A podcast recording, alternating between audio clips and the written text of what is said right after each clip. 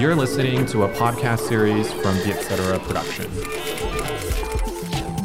Biết tất là gì? Là podcast nghe xong biết thôi.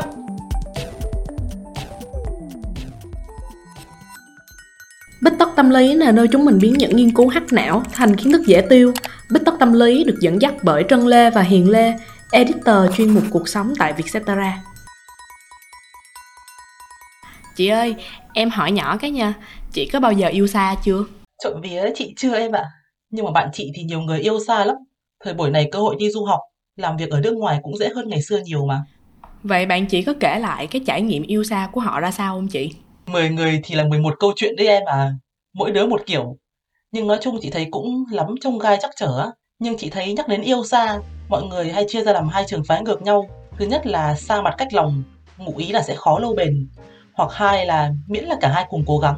Em thấy sao? Cái này thì em cũng không chắc á. Do cũng không có số liệu nào về tỷ lệ thành công hay là thất bại của mấy cặp yêu xa. Nhưng mà em biết có một điều chắc chắn á, là việc yêu xa cũng ảnh hưởng không nhỏ đến hormone của các cặp đôi đó chị. Mà cụ thể nó sẽ khiến cho các hormone tình yêu sụt giảm. Thì trước khi nói về việc sụt giảm các hormone tình yêu thì em cũng sẽ điểm sơ qua những cái hormone này là bao gồm những gì nha. Thì hormone tình yêu á, tổng cộng có 3 loại chính. Đầu tiên là dopamine, mà mình hay hiểu là hormone trao thưởng hay là hormone động lực đó chị.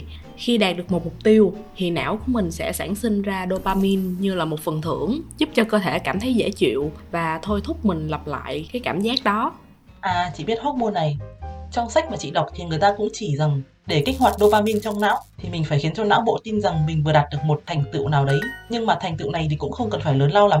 Mình chỉ cần hoàn thành những đồ việc nhỏ trong ngày như là tưới cây, dọn dẹp hoặc là đọc thêm một trang sách thôi là được rồi. Trong tình yêu, dopamine cũng hoạt động với cơ chế tương tự luôn đó chị. Những cái thành tựu này sẽ là giống như là được gặp mặt người yêu nè, được nhận tin nhắn của người yêu chẳng hạn.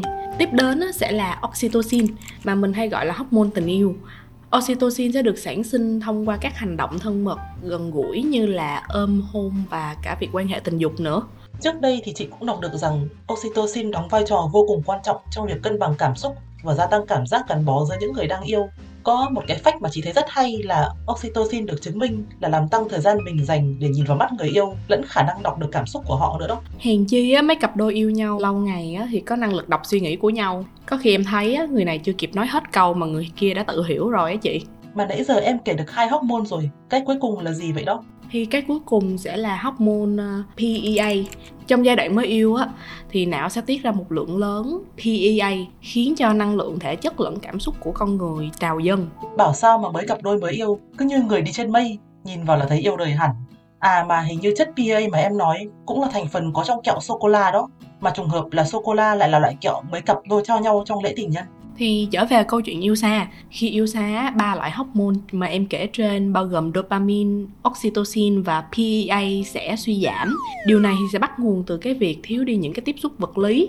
Lúc này á, thì các cặp đôi thường dễ cảm thấy cô đơn, chán nản và khao khát được gặp lại nửa kia để tìm lại cảm giác khi mà các hormone tình yêu tuôn trào. Nhưng mà chị có thắc mắc là bây giờ là thời 4.0 rồi. Nếu các cặp đôi Zoom hay là FaceTime với nhau thì có đỡ thiếu thốn hơn không nhỉ? Việc gặp mặt qua Zoom vẫn sản sinh ra một lượng dopamine nhất định, giống như khi mà mình nhắn tin với lại người yêu á chị. Nhưng mà các hình thức kết nối online này á, vẫn không thể nào thay thế được nụ hôn, cái ôm và tình dục ở thế giới thật. Đặc biệt là đối với oxytocin, hormone chủ yếu được tạo ra thông qua cử chỉ thân mật. Trước đây thì bạn chị kể là thời gian đầu yêu xa, nó hay bị bồn chồn do không có người yêu ở bên, xong rồi còn hay suy nghĩ linh tinh nữa. Hiện tượng này cũng có liên quan đến hormone đó chị. Trong một nghiên cứu của trường đại học Chicago vào năm 2015 trên 400 cặp đôi, thì những người yêu xa có mức độ căng thẳng cao hơn, không chỉ ở bên trong mà còn bên ngoài mối quan hệ nữa. Bên cạnh việc mà hormone tình yêu sẽ giảm đi như em đã đề cập, thì việc yêu xa cũng khiến cho hormone căng thẳng ở các cặp đôi tăng cao, mà cụ thể là lượng adrenaline và cortisol. Thì đây là cái hormone thường dẫn đến cái cảm giác lo âu nè, khiến cho tim đập nhanh nè, thậm chí còn dẫn đến mất ngủ đó chị. Nhiều nhà nghiên cứu cho rằng những cái tiếp xúc vật lý đóng một cái vai trò vô cùng quan trọng trong việc làm dịu đi cảm giác thấp thỏm, bởi vì oxytocin, hormone tình yêu, nó có tác dụng làm giảm đi lượng cortisol, tức là hormone căng thẳng ở trong cơ thể mình. Vậy tính ra là hormone cũng có hai mặt quá đấy chứ. Vừa khiến người ta lâng lâng bay bổng, xong rồi quay sang lại quật người ta te tua. Tính ra yêu xa cực cưỡi em nhỉ? Nhưng mà chị biết sao không? Tin tốt là một nghiên cứu trên 700 người yêu xa và 400 người yêu gần đã phát hiện ra rằng á, việc yêu xa thì không hẳn khiến các cặp đôi kém hạnh phúc hơn trong mối quan hệ đâu chị. Mỗi khi được gặp lại nhau thì não của các cặp yêu xa sẽ trở về thời kỳ tìm hiểu khi mà các hormone tình yêu lại tuôn trào. Vì vậy á, khoảng cách dù là một hạn chế nhưng mà những cái lần gặp nhau ít ỏi và hiếm hoi á, sẽ khiến cho tình yêu được làm mới lại. Mà cái điều này thì những cái cặp đôi yêu gần phải rất là nỗ lực để duy trì. Bạn chị thì cũng từng bày cho một tips yêu xa theo phong cách 4.0 mà chị thấy rất dễ làm, đó là cày chung show trên Netflix. Ở trên Google Chrome có một tiện ích mở rộng là Netflix Party cho phép mình share link và xem phim cùng lúc với người khác. Thế là tầm 1 tháng một lần tụi nó sẽ xem phim cùng nhau. Ngoài xem phim á, thì em biết mọi người còn có cái bộ môn là đọc sách chung nè, chơi game online, nghe cùng một playlist nhạc, và thậm chí á, có người còn sáng tạo đến mức á, là đi ăn hoặc là đi uống cà phê tại cùng một chuỗi nhà hàng mà ở 2 nước cùng có, ví dụ như Starbucks chẳng hạn. Chị thấy việc này hay ở chỗ là nó vừa giữ cho 2 người kết nối với nhau mà lại vừa cho họ một điều gì đấy để cùng trông ngóng. Em cứ tưởng tượng nó giống như khi mà mình đi làm nhưng biết là đến cuối tuần sẽ được đi hẹn hò. Việc chờ đợi phần thưởng sẽ kích thích sản sinh dopamine đó em. Nhưng mà cũng cần lưu ý là mình cần coi đó là một lựa chọn khiến cả hai cùng phấn khích, thay vì coi đó là nghĩa vụ bắt buộc phải làm.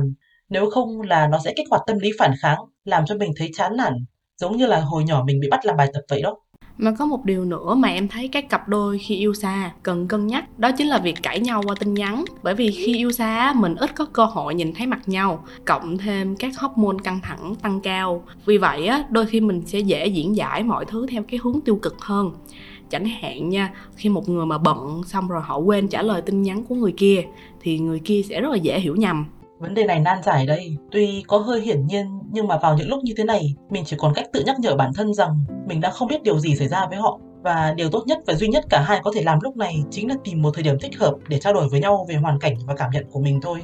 Có một điều nữa mà mình cần cân nhắc khi yêu xa, đó chính là cái thời hạn yêu xa này sẽ diễn ra trong bao lâu. Mọi người hay nghĩ là yêu xa thì thời gian và công sức dành cho cái người kia sẽ ít hơn. Tuy nhiên thực tế mọi người phải sắp xếp lại toàn bộ cái cuộc sống của mình và phải vô cùng chủ động để có thời gian dành cho cái nửa kia, đặc biệt là khi cả hai sinh hoạt ở các 2 múi giờ khác nhau. Thậm chí em còn biết một số cặp đôi phải để dành tiền rồi để dành ngày phép để có thể bay đến gặp nhau nữa.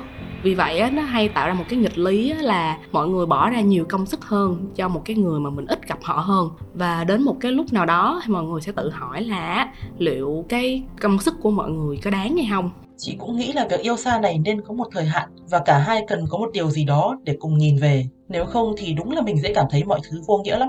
Nhưng mà chị nghĩ sao nếu mà cuối cùng mọi chuyện sôi hỏng bỏng không hả chị? Thẳng thắn mà nói thì bất kỳ mối quan hệ nào cũng sẽ có khả năng sôi hỏng bỏng không cả, chứ không chỉ riêng quan hệ yêu xa. Ai cũng bước vào một mối quan hệ mà mình không chắc người này có phải là người cuối cùng của mình hay không. Nhưng đâu phải vì vậy mà mình không cố gắng thử, đúng không em? Cảm ơn các bạn đã lắng nghe podcast Bích Tất Tâm Lý. Nếu bạn có một câu chuyện hay nào về việc yêu xa thì hãy chia sẻ với chúng mình nhé. Hẹn gặp lại các bạn vào podcast tuần sau.